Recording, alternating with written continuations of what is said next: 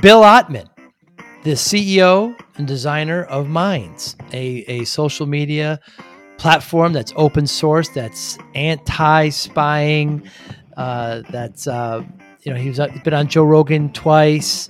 I got introduced to him there. Uh, just a fantastic platform. He he fights the battle. He fights the censorship battle constantly. Uh, he's getting you know attacked from from sources and from outlets, and um, it's it's a fascinating discussion on social media and where uh, where it should be, where it plays, what it should be doing, what its responsibility is doing. His Minds M I N D S platform. Again, uh, we're going to you know uh, be on it. Uh, we're going to po- publish everything on our podcast here. But just a fascinating. Fascinating young man. He's actually from my same area, from the uh, great state of Connecticut, and uh, really enjoyed this conversation. We talk about Facebook. We talk about uh, some a paper he recently put out about censorship and some fascinating statistics about extremists and and how they're radicalized less than two percent of the time online, etc. Uh, but it's a it's a great platform. Uh, Bill is a, a fascinating man. He, he's he's fighting the fight of censorship, trying to give everybody out there you know a chance and not trying to you know deplatform and you know we get into that what's what's good and, and what's not what's available. But really enjoy talking to bill. I hope to do it more often and minds is a, a great place to be. Small changes in your in your surfing and your web browsing. Change your browser every once in a while. Go over to minds go into different areas will really really uh, help your overall outlook and uh, view uh, viewership on on the internet great conversation with bill ottman Thanks for listening. Hi, I'm Joey Pinz. People ask me, how did I lose 130 pounds? The quick answer is always discipline. I started my business, wasn't paying attention to my health, was eating too much, you know, drinking too much sweets. My daughter was born. Next thing I know, I'm pre diabetic, I have hypertension. I knew something had to change discipline. I, like many of you, have faced many challenges in your career, in your family, in your life, in your faith? How did you attack them? How did you approach them? How did you solve them, hopefully? It all had to have some degree of discipline. I'm also asked, how did you found and start a tech business that lasted over 25 years? Discipline. I was committed to it, enjoyed technology, didn't enjoy some aspects of it, but knew it was necessary. Discipline our podcast mission how do we use discipline to better ourselves and society? Join me, please, as I talk to interesting people and discuss how they use discipline in their family and their passion and their careers and how it helped them. Our podcast vision growth through learning from others. Joey Pinz Discipline Conversations. It'll be light and serious. Join us, please. Thank you for consideration. Bill Ottman, thanks so much for uh, for your time today. So why why is it important that we have a you know anti-spying, open source, blockchain social media platform? I mean, anti. Why is it important that we have an anti-spying network? um, hmm, maybe I don't want to be spied on. It's funny that you know we we ask that, and I it, it's yeah, there's this funny kind of meme going around where people are like, ah, oh, you know, I don't really have anything to hide. Right. I don't know if I really care if they're if they're spying on me. But I think that that's sort of like a false argument. I don't think people actually believe that. I think it's just a a coping statement to to justify it. I mean, there's all kinds of reasons in our lives where you know we want privacy, and every which everybody understands. I mean, you don't make your whole life public. You know, you don't just hand your phone to, you don't publish all the contents of your phone to the world. So you do care about privacy. You're just saying that to make yourself feel better about being abused. yeah, I, I, think that's it. And you know, Bill, I, I, I see you, and I, I see your interviews. I see the work that you do. You do, and it it, it seems to me you're just fighting a battle that's just so much bigger than just the platform that you have, bigger than Minds. Yeah, accurate? Sure. It's become well, yeah. I mean, a lot. I mean, we've been around for like a decade, and all of our original theses about transparency for users, privacy, um, ownership, monetization, rewards, you know, putting power kind of back in the hands of the creators, you know, that's all coming true. And, you know, whether you look at the creator economy or the explosion of crypto, um, even like privacy tools have become much more popular than when we first started. And there's like a whole industry built up uh, in all of these areas. So, you know, that's very validating. I'm really happy to see that there's a bunch of competition in the space. It's, yes, it is way bigger than us. It's not about us. You know, we're just one solution, and um, you know, I think that the momentum is is going is going exactly where we hoped it would.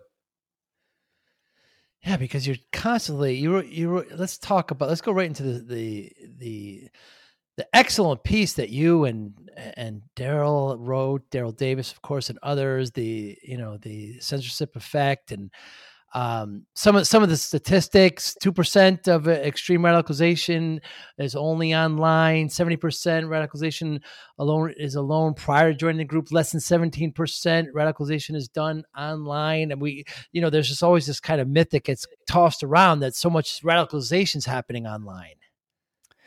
Exactly. I think that, you know, it's definitely true that, I mean, yeah, you can get brainwashed online. But when, you know, we, we kind of have to separate cognitive radicalization with actual violent extremism. There's a hmm. huge hmm. difference. And, you know, most people who, um, you know, go down some more extreme rabbit holes online do not escalate into violent extremism. The, the, the, the majority of that type of activity is happening offline. Um, because, you know, if you're a real terrorist, you know to be careful online. Hmm. So you're not just going to be kind of um, risking your plans online. And they, they kind of have much more covert physical networks and you know in the same way that you can get you know fall into ideolo- like harmful ide- ideology online the opposite can happen too so it's just as much of a tool for education and de-radicalization as it is for radicalization i mean look hmm. I, th- I don't think that it's a news flash that the internet is a net positive for humanity i mean hmm. like you know, in in the West, in in kind of developed democratic countries, I think we're getting a little bit spoiled, where you know, you look at North Korea, China. I mean, they can't even access basic information hmm. on the internet. It's like this huge propaganda machine, and so people in authoritarian countries look at us and they're like, "Well, wait a second. So you're trying to censor the internet? Wait a second. Hmm. I'm just trying to like get basic access to information over here. I'm trying to fight censorship over here, and whether it's Thailand or Vietnam or North Korea. So these people look at us like we're just entitled, right? You know, crazy people. So it's it, it just goes to show how you can get so wrapped up in in ideology and thinking that you're doing the right thing. Hate speech, misinformation. You know, these things are obviously problem problematic, but that doesn't mean that you just drop the ban hammer and you know because the, the consequences of that are, are so devastating hmm. Hmm. so why are there billions of people on facebook when everybody knows what they do you know i don't th- i'm not like some sort of privacy like absolutist in mm. terms of oh well so here's the thing like transparency and privacy are sort of this paradox like we're we believe a you know completely in transparency all of our code is open source um, you know there's a beautiful thing about people you know sharing information every day being being more transparent about their thoughts and I, you know that that aids in this sort of global evolution that's happening at the same time, you want to make sure that when you are trying to share private information in a chat or whatnot, that it's end to end encrypted so that the network can't read your stuff. I mean, mm. the like on so on Minds all the private messages we don't even have access to. We don't want access to them. That just seems like weird to even that these platforms even want access right. in the first place. Um, so I think like on Twitter, Gmail, Facebook, like the, it's not that there's like people reading your messages, but there are computers reading your messages and they're scanning everything for keywords and they're using that to to target you and you know kind of sort you in in various ways. So I think that you know people stay hmm. there because uh, let's be real. I mean, Instagram, all these big tech apps are really nice apps. I mean, yeah. they're they're they're beautifully designed. They they work well. They they you know did serve a, a really and still do serve an important purpose in global communication. Um, it's just that they're they've kind of started to rot and they've, they've become completely corrupt. So I try to differentiate. The tools are br- are built by brilliant people. Some of the smartest people in the world look, work at these companies. The design is amazing, um, but you know the guts, or the, you know the the sort of um, the core of of how the apps are treating users is is completely corrupt. So I think that people stay there because there's critical mass there because the tools work extremely well. So it's a combination of those things. There's not just one reason. I mean, but doesn't it always come down to money? Bill. I mean, they're getting huge sponsorships that are paying a lot of money so they can target their messages even finer and more precise. And by doing that, they want to hear, they want to see what you're chatting about, they want to see where you're going, they want to chase you all over so they can target you and sell you their stuff. So, I mean, sure.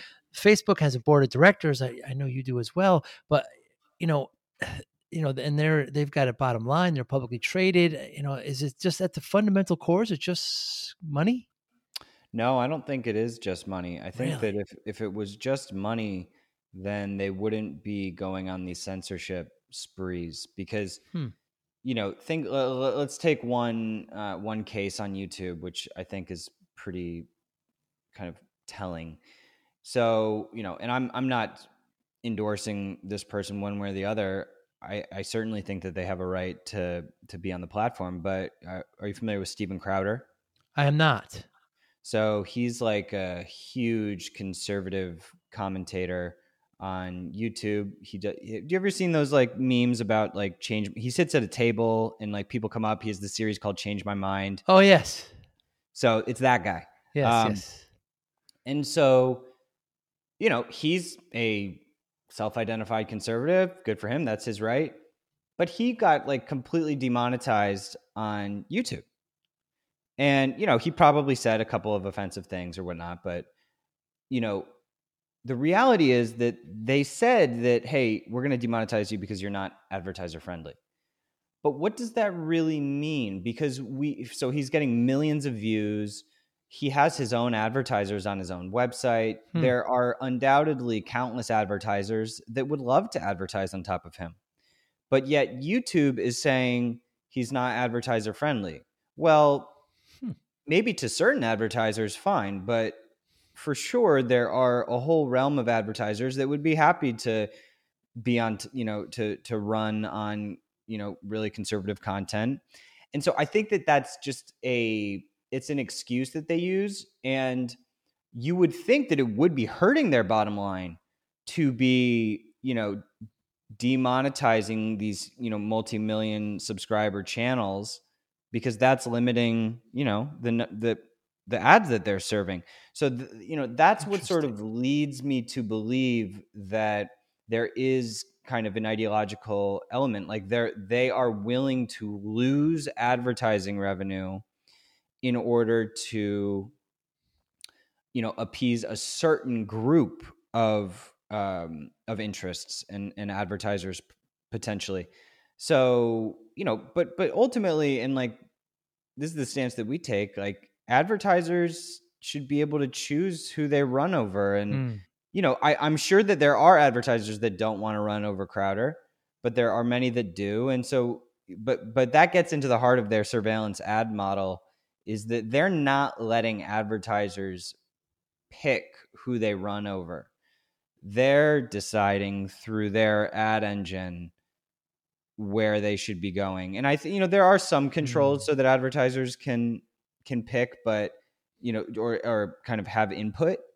But I just feel like it's a myth what they're saying, and that they should not be politicizing their customer base. I mean, if you're selling a, you know, a coffee brand, why would you try to make it a? Why would you polarize half hmm. of your audience to say, "Oh no, no, no, we don't want," you know, Trump people or Biden people buying our coffee. It's like makes no sense from a business perspective. However, it can kind of have this shorter term galvanizing effect where you know if a brand takes a political stance they get like a certain tribe to really cheer them on so I wouldn't be surprised if in their numbers, because you do you see a lot of mainstream brands kind of playing into this political game and taking sides. So I think that there they may be there may be some metrics where they say, "Oh, if we play politics, actually, it's good for our numbers."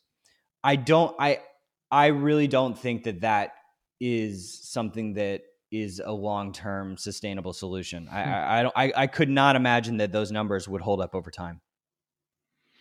It's a really good point. I remember the uh, Michael Jordan uh, in one of the Carolinas. There was a, I believe, a Democratic senator, a black Democratic senator, and he asked Michael Jordan, you know, for help. And you know, Michael Jordan famously said, you know, Republicans buy sneakers too, right? So, yep.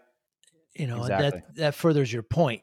Um, you know, why, you know, it's bad for business to pick a side, right? I mean, um, why would you do it? And Jordan is a is a mastermind. I mean, yes. he, you know, imagine if he did that like that. Is everyone wears shoes? Yeah, yeah, it's as easy yeah. as that. Yeah. You mentioned Crowder, and certainly we could talk about Alex Jones, which hits homes. Obviously, we're both here in Connecticut. Same idea. Yeah, yeah. same idea. You, you, mentioned the Streisand effect with her, uh, with him. Excuse me, where mm-hmm. Barbra Streisand didn't want her house there in Malibu to be in Google Maps, and so she complained. But yet, it ended up attracting all this attention. It was in the paper, and uh, a fascinating kind of Streisand effect that actually ended up happening with Alex Jones when he got banned. You brought out that point in one particular uh, interview. Yeah, yeah, for sure. That's that's referenced in in the paper that we wrote as well. It's uh, yeah, it's a real thing. It's not like a hundred percent rule. Um, it's not as if everything that gets censored always kind of gets that blowback reaction. I mean, because it's absolutely true that censorship in certain scenarios can limit the spread of information. I mean, we, we sort of see that on big tech. I mean, you know, for instance, with, um, you know, I don't know if you've heard about this Alex Berenson case on Twitter, um, but he is a uh, he's he's like a journalist who covers COVID specifically, and he got banned nice. from Twitter for it. He then sued Twitter, got is ba- basically won to a certain degree, got let back on the platform, but he also got discovery into you know to be able to request records from Twitter about kind of why this happened. And he was able to get documents of internal Twitter hmm. Slack messages, which stated that the White House was telling Twitter to take him off the platform. Right.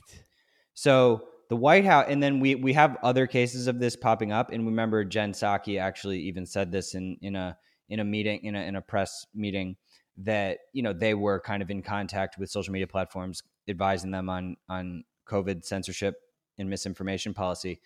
So um, that's just pretty unbelievable that that that's going down. But the point being with the Streisand effect, you know, in Berenson's case, like, you know, he got kicked off. Like, if you get kicked off, it's going to limit your message. And I think that he was really scared about that. Granted, I think his case, maybe even since he started winning, became an example of the Streisand effect where he's, you know, he was just on Rogan the other day talking about it and it, you know it's completely blown up.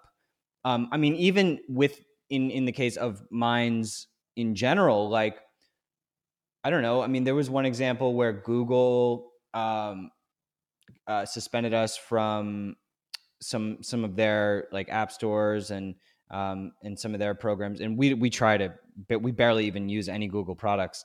Um, but you know, I was like, after that happened, I was invited on Tucker and Rogan, and it's like, so censorship happens, but there's all kinds of people who don't have an audience who just get banned and they have no recourse. Right. I mean, there's no way they're not, they don't have the audience to even engineer a Streisand effect. so most people who are getting banned are kind of screwed.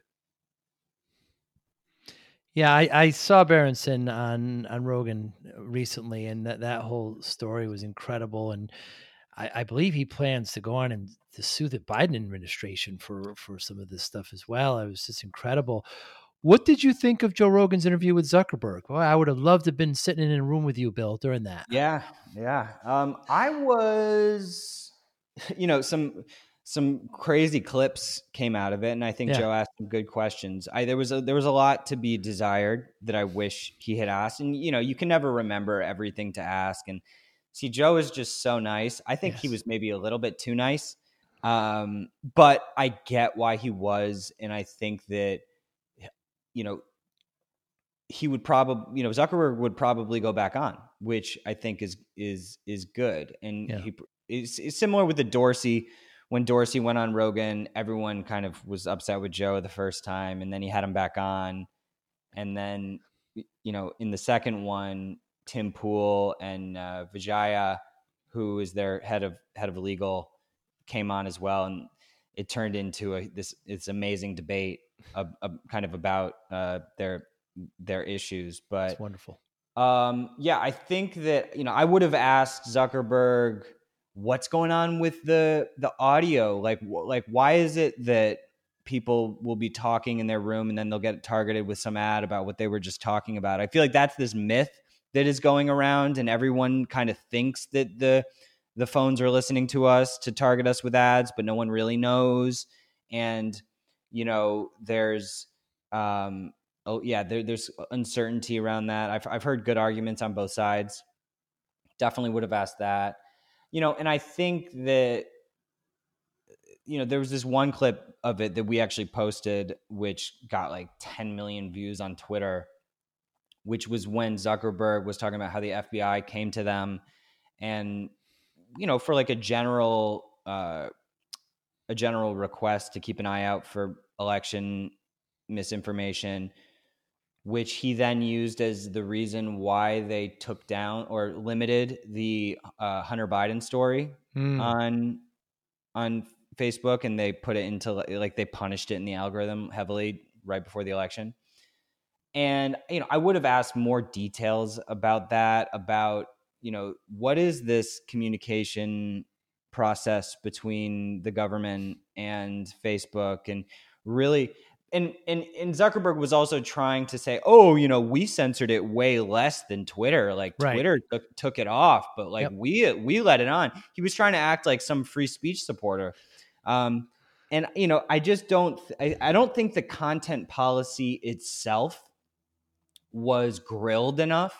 It's like why and and he also was like leaning on the fact checkers. He was like, "We don't want to be deciding what's true and false. That's why we have fact checkers doing right. it." But it's like, well, wait a second. Your lawyers still draft your content policy.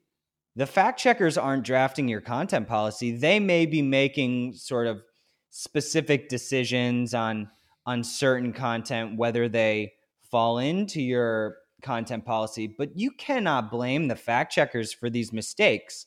Your policy specifically you know has you know extreme restrictions on all different kinds of speech. So i wish it had gone a little bit deeper and you know but you know maybe it will happen in the future. I'll probably hit up joe at some point and and let him know uh, some of those questions so maybe maybe we can get them asked. But Yeah, I think that the you just see these these guys squirm around and kind of try to act like they care about free speech, but they really just don't. And you know, that's not to say that there's not threats involved with election propaganda and misinformation, but there's better ways to deal with it. I think that it's, it's just total chaos right now. So many people are just getting banned wrongly. I mean, for instance, on YouTube, so many people got banned for being critical of like masks and certain things about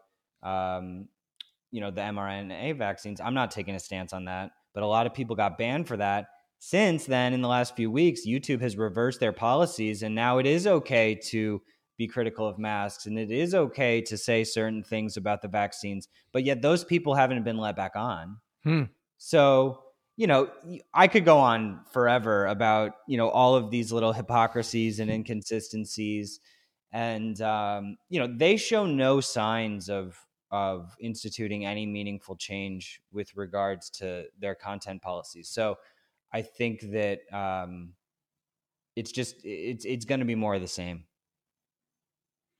I mean, I I just had a flash in my head of you know you and Joe and, and Mark Zuckerberg at the same table. I would love that. I would love that. I know actually. you would.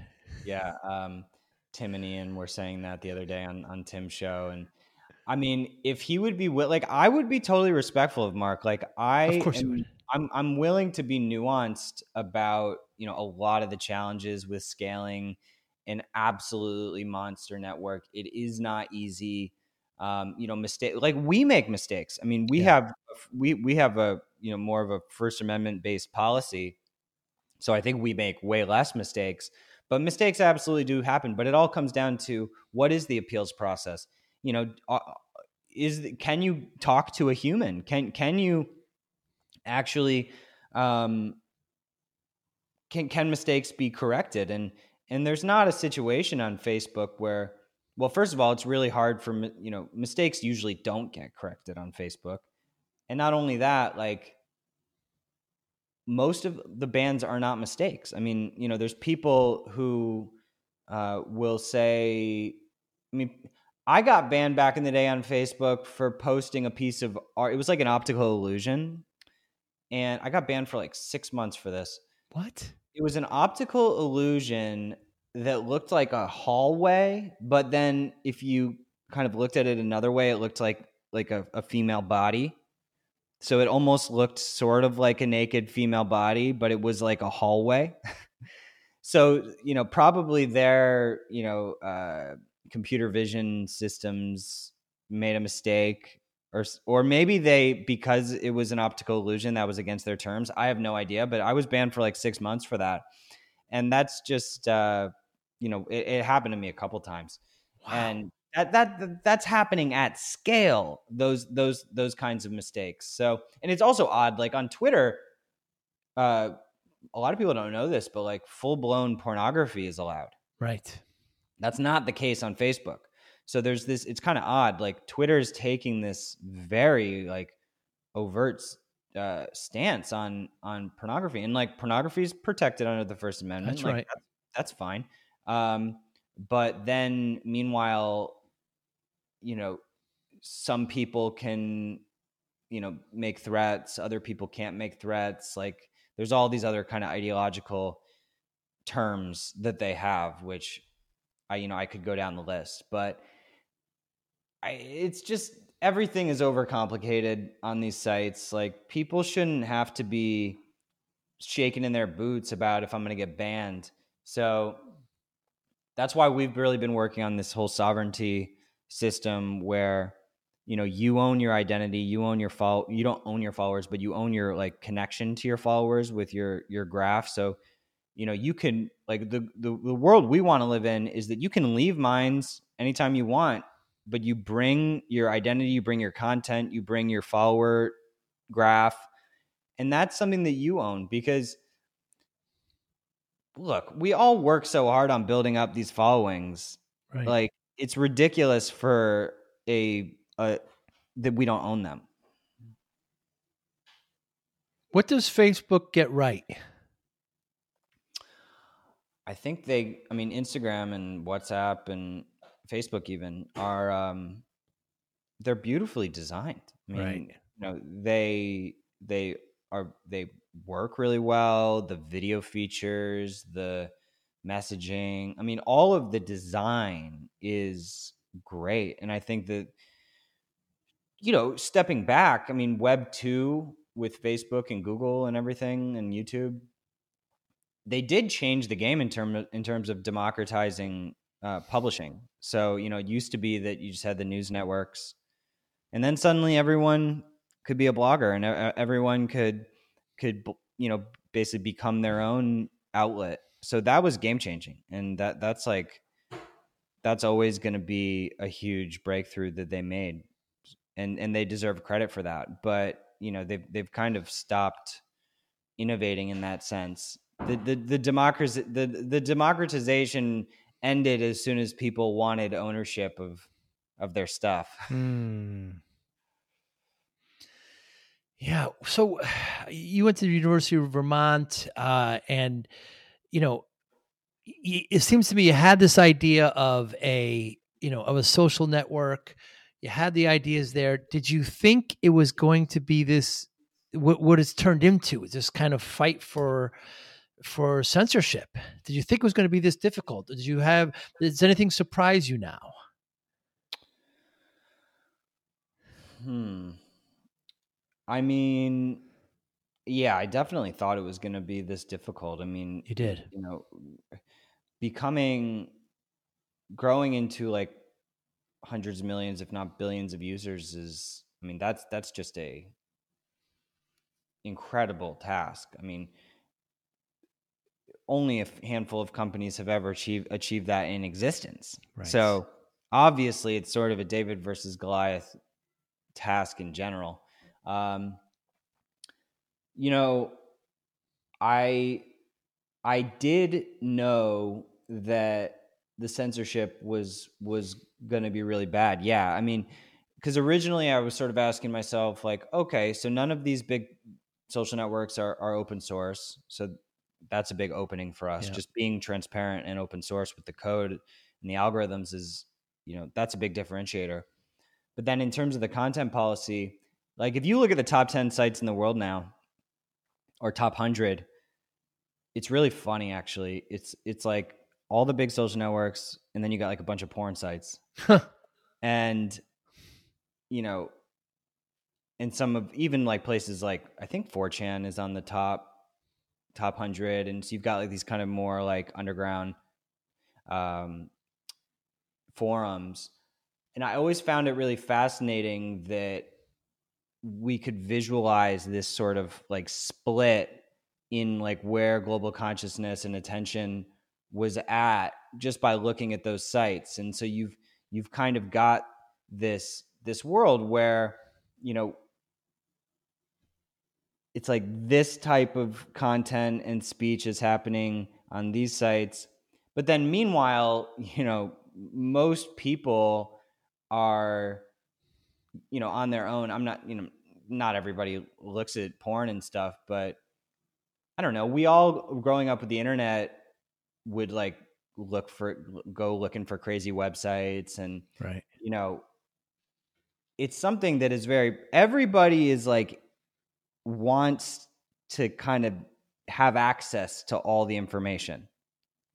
Because i just don't think that you can be an educated person without really kind of going down some rabbit holes. Like you need to do that as a as a person. It doesn't mean that you're going to adopt like the ideas or like want to go seek out that content repeatedly, but it's sort of like a necessary exercise to go through to like understand where your boundaries are, understand like learn about humanity. I mean, you know, there's this one site where I know uh, one of the founders, uh, his name's Hayden at LiveLeak. LiveLeak is this interesting site which is it's not really the same as it used to be, but it used to be this like site. It was like a video site where you could see just craziest videos, war videos, you know, all these like like a lot of graphic stuff, violence, like cr- just crazy town videos. And there's something just very human about it that it's like that exists. Like I don't want to shield myself from the reality of what's happening on this planet, So, you know, because in order to have an informed opinion about any topic, you need to have access to as much information as possible so that you can be educated to even develop an opinion that is valid. So, this idea that we should be, you know, where our, all of our youth are kind of growing up, and I'm not saying give kids access to all the crazy stuff until, you know, they're 18, Hmm. but you need to know what's going on in order to know what's bad. If you never see what's bad, you can't know what's good. Hmm. So I don't know. I just I, I take a pretty open view on it, and I think that it's a necessary process for for people to go through, not be told by Facebook like what is acceptable. Right. Right. You know, so I started my tech company just to support, you know, network support and application development firm in the 90s. And we ended up making some internal tools. We brought them to market and we started selling them. But I mean, that's a pure business to business model. So it's a much more niche, you know, audience. You know, we've got over 8,000 of these service providers using some of our, our apps. It's a different model now where advertisers ask to advertise in it and we give it away. But, you know, so what keeps us up at night in that model is just you know that that those businesses are actually gaining expertise from it and hopefully it's helping their business run. Your model obviously is very different as it's going to consumers it's going to people. Uh, so what keeps you up at night with minds? I mean, yeah, just eh, making sure that the user experience is smooth, making sure that Hmm. everything is working for people. Um, you know, keeping a stable infrastructure going, supporting millions of people is is hard work. Yeah. So, you know, and like little bugs sneak in there sometimes, like you know, whatever it is, the email verification when you sign up doesn't work. And then so you're like, oh, damn it. Everyone who signed up for the last 12 hours, you know, little stuff like that happens once in a while. And that's really that it, it's frustrating, but it happens to everybody. I Right. mean, even even it, it even happens to the biggest apps in the world where stuff like randomly, you know, bugs leak in. So no, but in terms of what keeps me up, like definitely worried about deplatforming, but at the same time, we've structured ourselves so that we're quite independent. Like even at, like there's not we can't even get banned by clouds. Like we have a multi-cloud architecture, so even if Amazon had an issue with us, we would it wouldn't matter wow which isn't which isn't the case for a lot of applications that are like very locked into services on on certain certain clouds and then beyond that we're also using like decentralized protocols there's this one that we've started integrating with called Nostr N-O-S-T-R which is a open protocol basically powered by cryptographic keys where everybody has a key. So now everybody on Minds has has you know crypto keys which are you know your public key is kind of like your identity. And you can take that with you and you can kind of use other clients. So you can access your minds content actually through other clients um, that are built on Nostr, like other other apps basically. And so that's been a huge deal. It's it's all very new tech and but I, it, it's going to be exploding over over the next five years because it doesn't matter who you are. Doesn't matter if you're a mainstream brand or a small content creator. Like the reality is that people want ownership of their network. Mhm. and it's just not worth the risk to not have that um, because you never know. You never know what's going to happen with the algorithm. You never know what's going to happen with these companies. You spend five ten years building up a following and it gets stripped from you. I mean wow. it's just a bad business decision to to be overly reliant. It's fascinating to me that you. It seems to me that you spend. You're more concerned about the technology itself than the actual than the censorship than the and that than that. Um, I mean, it's not that I'm more cons- like. How do you mean, like censorship in what sense? Well, it It seems to me like uh, you're fighting the big fight, Bill. I mean, you know, you're getting tackled by Vice and these, uh, you know, all of these, you know, uh, media outlets, and it's all about censorship. It's all about deplatforming, and uh, when we talk right now, I, I ask you what keeps you up at night. You mentioned a lot of the technology, which, by the way, I'm really fascinated with. But it it just seems to me that you're getting beat up a lot by the censorship issue more than the tech, and I don't hear you talking about the tech as much like we like you did right now. Yeah, um, I mean it's both. It's mm. both. I mean they're sort they're they're, they're pretty intertwined. Um, I'm very fascinated with the censorship stuff. I mean I'm I'm concerned with this the the censorship on on one hand because you know when these censorship events happen on other on other networks like we'll see a lot of growth from it and it's it's like it's built into our value proposition with the world you know? So I, I think that i'm i'm you know i might be talking more about the tech now but i don't think that that is necessarily indicative of my overall interest. I mean, we just wrote like a huge paper about censorship. So I'm pretty obsessed with censorship. Yeah, you yeah, you are. Yeah, which you should be. What uh, explain the experience? What was it like being invited to the White House in 2019 by the Trump administration for the social media summit? It was okay. Um, you know, I think that it was pretty fascinating that they did that. Um, I mean, the fact that the president of the United States was banned right after Hmm. You know, his term was was shocking, and he you know he knew that that was coming. I think, which is why he held that summit. It wasn't really as productive as I would have liked. Mm. I also don't think that he invited enough people on the left who have experienced censorship. Uh, you know, most people associate the the deplatforming with the right wing, but there's actually a huge uh, impact on progressive, like you know, anti-authoritarian voices on that side as well. And so they they weren't really there, which I think was a missed opportunity, and it it caused that summit to be pigeonholed as mm. just sort of like a right wing thing.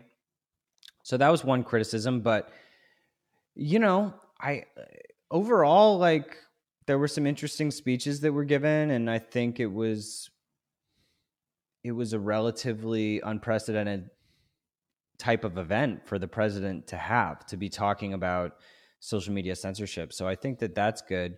I think that it's too bad that you know Trump is such a polarizing figure mm. because um you know it's a really important topic and I think that just because he was the one holding it it caused a lot of people to just shut down. Like a lot of like for for a huge portion of people anything that Trump says is just like they just right. want to do the opposite. So, you know, I don't. I I think that unfortunately, free speech took a bit of a blow during his term, just because he supported it. Right. So the left sort of started attacking it, and that's just. I mean, it's not his fault that they did that, but yeah, I don't know. So it it was it was fine. It was nothing like breakthrough though. Mm. Uh, why should consumers? Why should people use Minds? Just to diversify, to protect yourself. Um, you know, mm. the thing is too that uh, a lot of brands, a lot of individuals will be posting on Facebook, Twitter, YouTube and they barely get any reach. You know, even though those sites have huge user bases, the algorithms are set up in a way that makes it pretty hard to grow organically. Even if you advertise, it's honestly, you don't get great results. So even though we're much smaller, like our community is very kind of dedicated and active. And we see like creators getting way better reach on Minds than they get on Twitter. Hmm. So, because at the end of the day, it's irrelevant if the network has a billion users if you can't reach anybody. Right. It means absolutely nothing. But we have this whole system where you can earn exposure through so we you earn tokens for engagement that you receive and then one token is worth a thousand views so you can use your tokens that you earn just for participating to boost your content and kind of get seen. And that is it's one of the more popular features on the app and people really love it. So you know you actually have the a event out of the void of of you know your you know your immediate following which makes it much easier to grow. So you know there's that and then it, like it's just like you gotta participate in things that you think are important. I mean if you think that these ideas are important then it's good to use apps that care about those ideas. Like and it's not just us it's your browser it's your you know all different apps. Like use use apps it's not saying ditch big tech completely but also, you know, poke your head into these other places once in a while because your attention is what causes things to grow. Hmm. So it's easy to just stay addicted to Facebook and, you know, only use like Chrome or Safari. But that's just, it's a very easy habit to change actually. Like if you just change your default browser, you know, you make Minds like a regular stop, it has a huge effect in mass when a lot of people change their like small behaviors like that.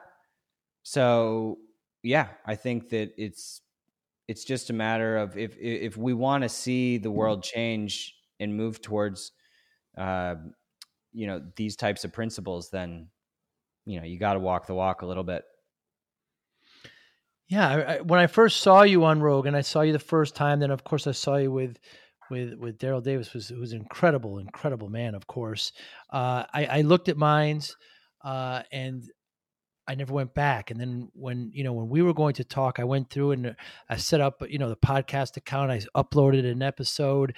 Uh, you know, so I'm going to start continuing to do that, and you know, I'd encourage others to do that as well. Like you said, to kind of you know broaden and just changing those kinds of habits will will make a big in, We'll make a big change.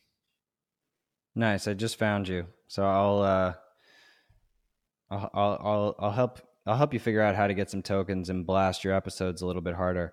Um, so good stuff. Yeah, I mean, yeah, definitely. Also, you know, we have the mobile apps as well, and it's just kind of like altering your routine like because we're all so addicted you know i'm not innocent like you know i use youtube pretty aggressively. Sure. Um and you know but small moves mean a lot and and can have huge impact. And so yeah i mean it's like you know changing your diet kind of. It's not easy but oh. once you do it becomes easier and your body becomes less dependent on the crap and then you start to find the value and and your gut biome changes. yeah, that's right. How's your wife doing? Yeah, I remember you talking about that. She had to change her old diet. You went from vegan back to non-vegan, and she went to another diet. Yeah, yeah, yeah. She's great. We're about to have another baby. Uh, I got a boy coming in like the next week, so that, that'll be that'll be huge. And yeah, no, it's been yeah, we were both vegan for years, and then we've been mostly like, um, yeah, eating eating lots of meat and the whole. Well, not carnivore. We eat a lot of fruit, yeah, fair amount, fair amount of like raw dairy and. I mean, that's all you need. It's I feel way healthier. I it, I, I never would have expected to. I, I had totally accepted I was never gonna eat meat again, hmm. and because I do still I didn't I'm not one of those people that like completely rejects veganism. I think that the ethics behind it are you know really interesting and you know there's this one particular uh, vegan who I think is a great debater and has has solid arguments this guy Earthling Ed um and the only the, the main issue with it which I don't think he has a great answer for, is that you know global veganism really does rely on supply chains and like a globalized world because you know in certain geographies it's just not you just cannot get access to a diverse amount of vegan food. And you know there's also all kinds of issues with like the almond industry and mm. you know big, big the big vegan world like you know it does actually cause a lot of um a lot of animal death in terms of the agriculture that being said like i mean yeah it's it's just nuanced like if it's it's better to be probably an a, a certain type of vegan than to be eating like all factory farm food and like mm. crap from McDonald's and Walmart.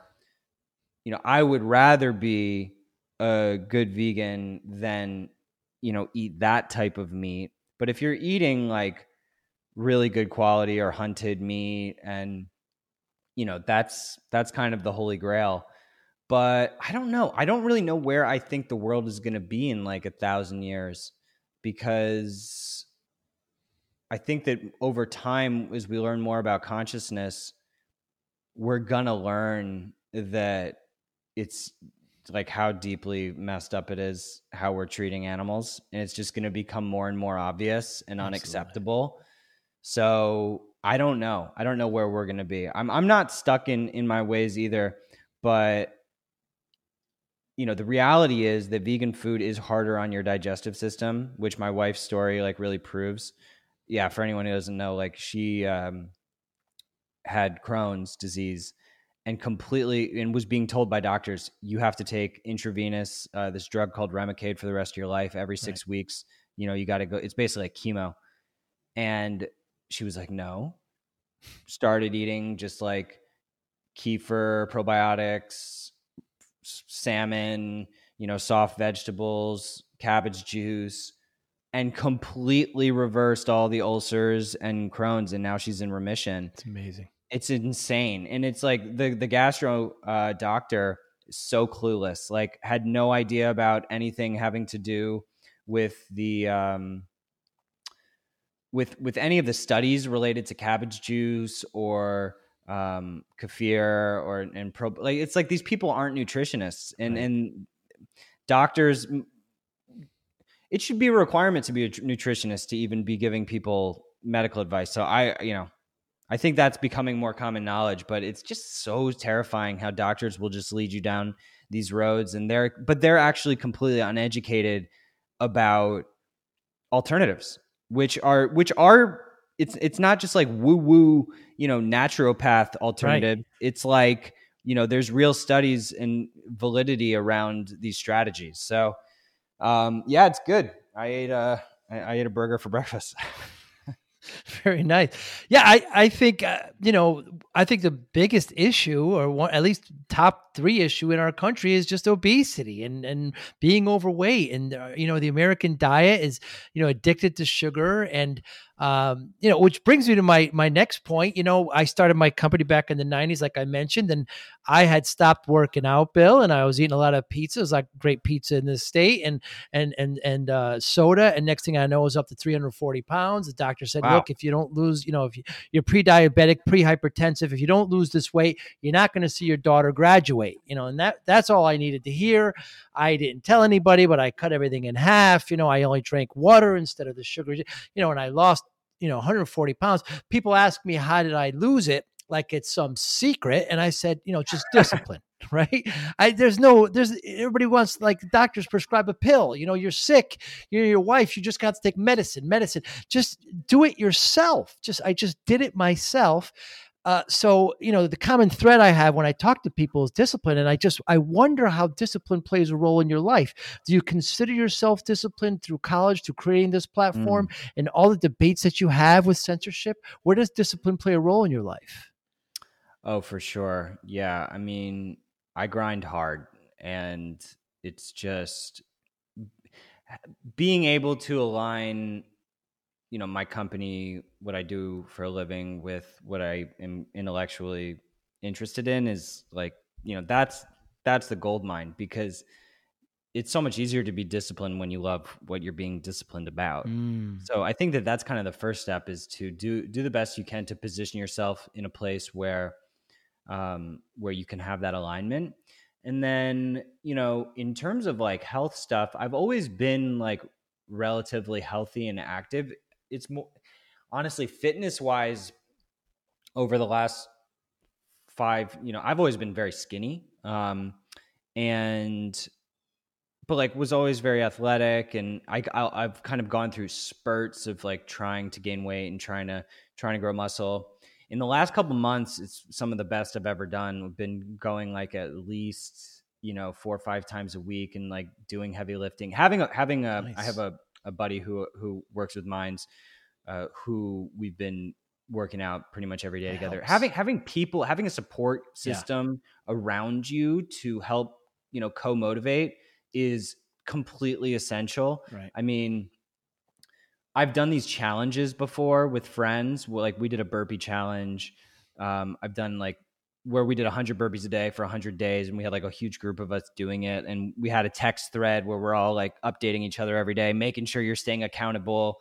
You know accountability is is absolutely huge and doing things on your own i mean i in, in your case it seems like you know you found that inspiration you know with um, kind of the the risk that your doctor purveyed to you about you know being able to see your daughter graduate. Obviously that's extremely powerful. I haven't had like a and i think in my wife's situation it was like yeah it was like an mm. existential mm. health risk that kind of got her into it but if you don't have an existential health risk i think there's a whole group of people who are sort of in this middle ground world where they don't get disciplined about health because they don't have any urgent problems but there's but that doesn't mean that that they're healthy and and so that's where the i think the community accountability to try to get to your to, to try to reach goals together is is really important because yeah if without the existential stuff you need you need you do need help you need something to help drive yeah, absolutely. You need some kind of uh, outside motivation. Did you ever? You were talking to Joe about making the hundred uh, the burpee something to do throughout the company, and you were kind of bouncing that off him. Did you ever make that happen, like a challenge? No, no, I don't think that it's. It's hard to do. It's hard. I mean, yeah, I think that it's a little bit too invasive to do. I never tried. I kind of I kind of brought it up. There were a couple people that were interested in doing it, but you know, I think that it's probably better for people to do that kind of thing in their own. I know that some companies have like exercise perks. I've heard. I th- sure. Um, I would do it. I would do it, but yeah, ha- haven't done it yet. I don't know. We didn't. We didn't get enough interest that I really thought that it would make sense. Hmm. And I get a decent amount of pushback uh, when I talk about discipline. I, I, have no, I don't demand everybody to be disciplined. In fact, I'm not disciplined in many areas. But I, the biggest pushback I, I get is, you know, people need compassion more than discipline or they need more love than discipline and i don't think it's a you know kind of a it needs to be everywhere and i just want to hear people's view on it i don't i'm not here to debate it i just want to see what their perspective is but i do get a decent amount of pushback from it uh, are you surprised by that? Surprised that you get pushback yeah, on discipline. I mean, some have like a militant, you know, uh, you know, that they, they think, well, you know, I don't discipline my children. I, am not really discipline isn't part of my life. Discipline it it it means yeah, I, I think it sort of means different things. It's like in, in one sense, like you're saying, like disciplining your children has a little bit more of like a militaristic kind of idea around it. But I think that generally speaking, discipline is is more so just about training yourself to do things that you know you don't necessarily want to do but do kind of ultimately want to do. And um pushback on it that yeah that doesn't really make too much sense to me. I think that people who push back on discipline are probably doing that for a reason. Um, but people can have their own implementations of it. Like, I don't think that you need to be disciplined in every area of your life as long as you have some things that are. You know, be, being disciplined in every aspect is, you know, that's kind of missing some of the joy of life. Yeah, reality as well. Yeah. So yeah, I think I think you can go can go overboard, but you know, without it, it's just like you feel like crap. So I don't know. Yeah. Hey, maybe there's some censorship on discipline that's going to start arising. I I hope not. Well, yeah. I mean, I mean, you you know this from personal experience, but like a lot of the uh, you know the stuff with fat shaming, right, is become like what are what are your thoughts on that? Yeah, it, it you know during the pandemic, we never heard the government once say, "Hey, this is a great time for everybody to start walking." This is a great time for America to get in shape. You never hear a politician say obesity and over overweight, which I believe is over 70% in our country, you know, let's do something about it. You know, because the constituents will say, well, he or she is fat shaming me. They think I'm fat. I'm not going to vote for them. So no, they don't. I think that's the, you know, that's what they talk about. I mean, uh, I lost the weight, Bill. I'm not remarkable at all. I just focused and and got there, and I and I've kept it off. Of course, I could stand to lose a couple more now, but you know, I, I could do it. So fat shaming is a is a very tough topic. Do you do you run into that a lot in Minds? I mean, not really. Like. I probably. I mean, people talk about obesity for sure. I think that the thing with fat shaming is that it is sort of a censored topic. Like people will, um, I wouldn't be surprised if people have been banned from Twitter or something for hmm. for talking about it. Um, and yeah, I, I I think that to each their own. I mean, some people I've heard, you know, fat shaming has helped motivate them. Right. Other, other people, it's probably not the right approach and can just cause them to become more depressed and you know more unhealthy. So you know typically i don't think that shaming is is the right approach but you know confronting problems when they're presented you know it's more it's it's not so much fat con- fat shaming that i think should be promoted but like you know confronting obesity is obviously necessary and other health ailments it's it's it's not about one or the other another thing that i i am very disciplined about is walking hmm which particularly for um, obese people, but honestly, anybody in any like walking is amazing exercise. Yes, it is. It is the easiest thing to do that has the greatest impact. It gets your heart rate up just enough. You know, gets your brain going. I think some of my, you know, most creatively when I'm walking. Mm. And so that, yeah, I, I I'm I can't recommend it enough. And it's weird that it even has to be recommended because it's just walking, but it's like true. people people who are feeling stuck or like oh, I just don't I hate running, I hate I don't like working out. Like just walk. Yeah. I mean, if you like you got to walk far. I mean, you know, go walking for like a couple hours every day, but like it's not hard to walk a couple hours. So um, I don't know. Did you walk much in your in your process? Yeah, I actually, you know, I worked out every day. I ended up doing some triathlons. I ended up, you know, doing some CrossFit. But some simple tips like when you go to a store, park the car far away. Mm. So you walk a little. Don't take any escalators or elevators. Take stairs. You know, just some simple, like you mentioned, some simple things about changing your browser, you know, changing some of your uh, kind of small habits like that those things end up stacking up and doing really well. You know, uh, I I, have, I happen to play golf, and so I walk when I play golf. You know, I push a car. I used to carry it. I hurt my shoulder. I walk. It's about five mile walk. Of course, some say it's a bad walk, spoiled, but you know, just walking like that is is really simple to do. And you mentioned fat shaming before. Like you had the singer Adele, who lost a lot of weight. You know, and uh, people are upset with her because now you know she's fat shaming those that were you know it's it's a hard hard area to navigate and uh Well, I, I, I only hope that things get better there because it's a serious issue in our country. Uh, Bill, what motivates you? Um, I would say, you know, my family desire to kind of know what's going on in the world.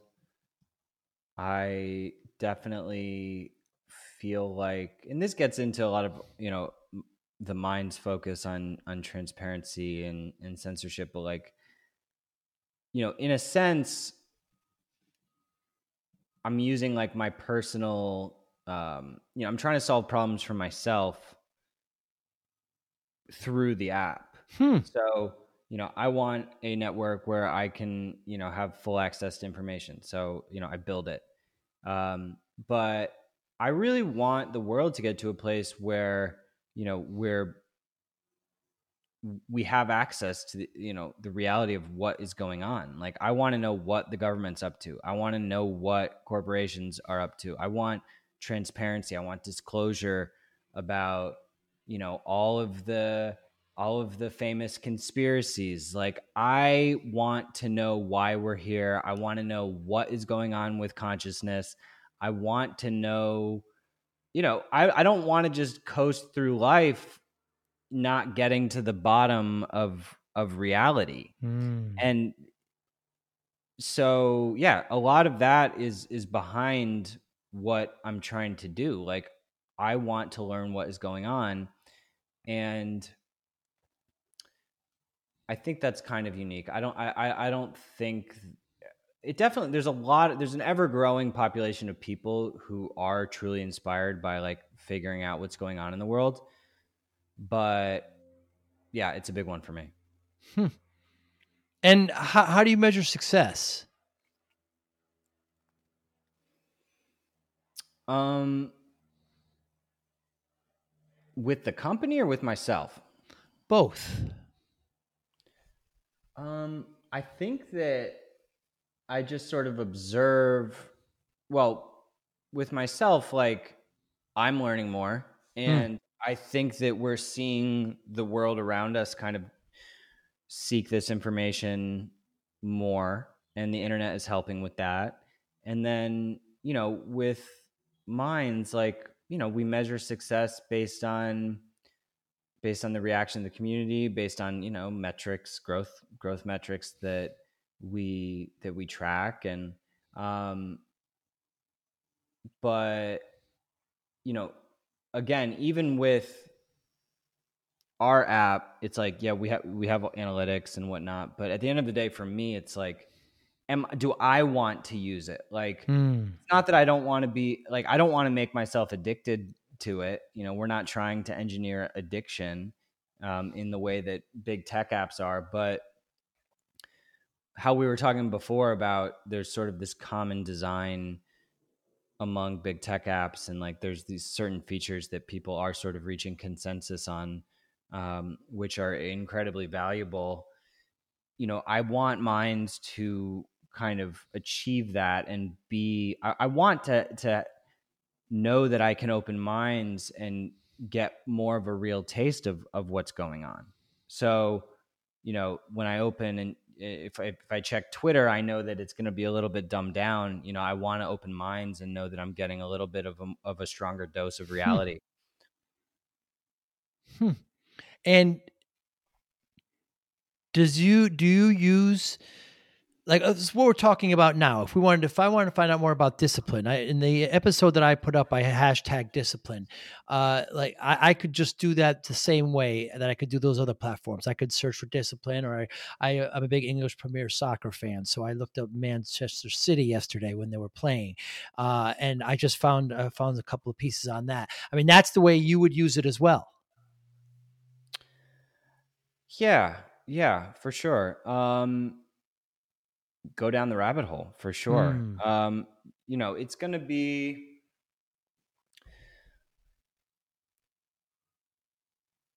my it's it's not quite it's not necessarily as you know we just don't have the the sheer volume of of live content that some of these bigger networks are so you know you kind of got to go find sometimes you got to really dig a little bit harder. Mm.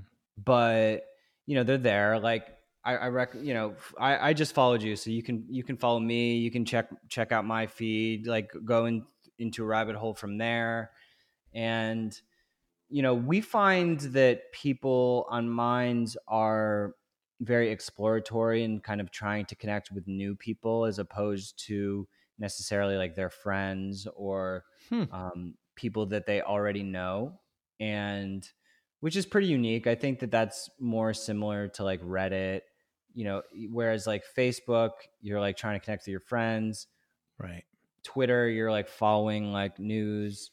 You know Minds is is very much about like connecting with new people expanding your horizons more. So um, it's not always about just trying to find you know limit yourself to like necessarily like what your expertise is in Very well. Well, Bill, th- thanks so much for your time today, man. I, I really appreciate it. You know, I I see your interviews and uh, I I read your stuff, and I just I just get the feeling, man, you're just fighting the fight. And sometimes I I see you and you seem a little exhausted, like you're like you know like you're just fighting this man. And I just like, how can I help him, man? I mean, I'm with you. I just see you. I see you fighting play golf. You said you play golf. I do play golf. I play Think tennis. I play uh, jujitsu. I have some outlets, you know. Well, I'm down. It seems like we're only like 25 minutes away from each other. That's so true. We get maybe, together and uh, have a have Maybe, a maybe I'll challenge you in tennis uh, in the fall. I'm I'm about to have a baby, but you know, after that, let's let's link up.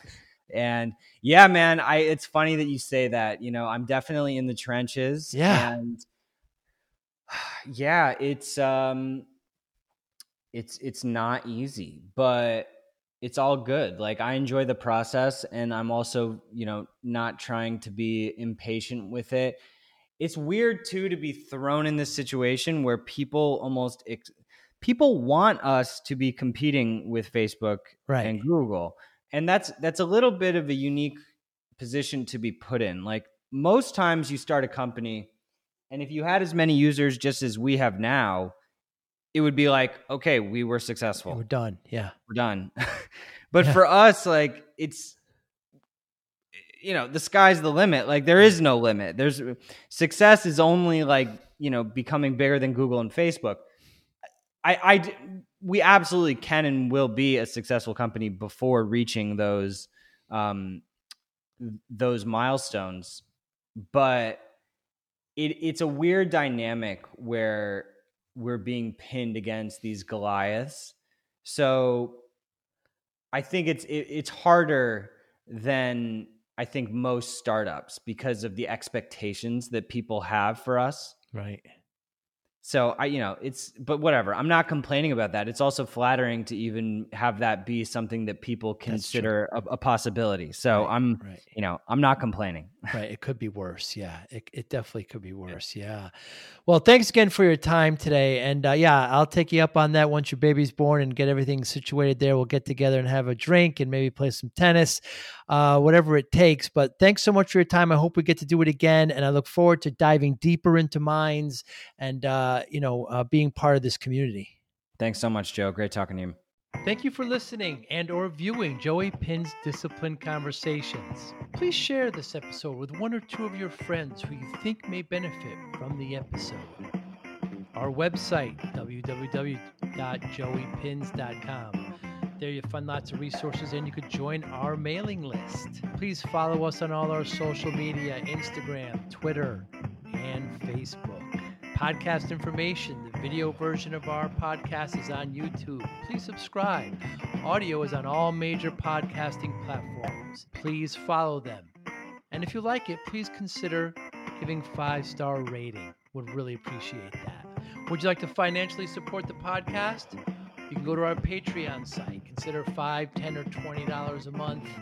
There's all kind of plans that we have there. There's like a one-time payment. What is this podcast episode worth to you?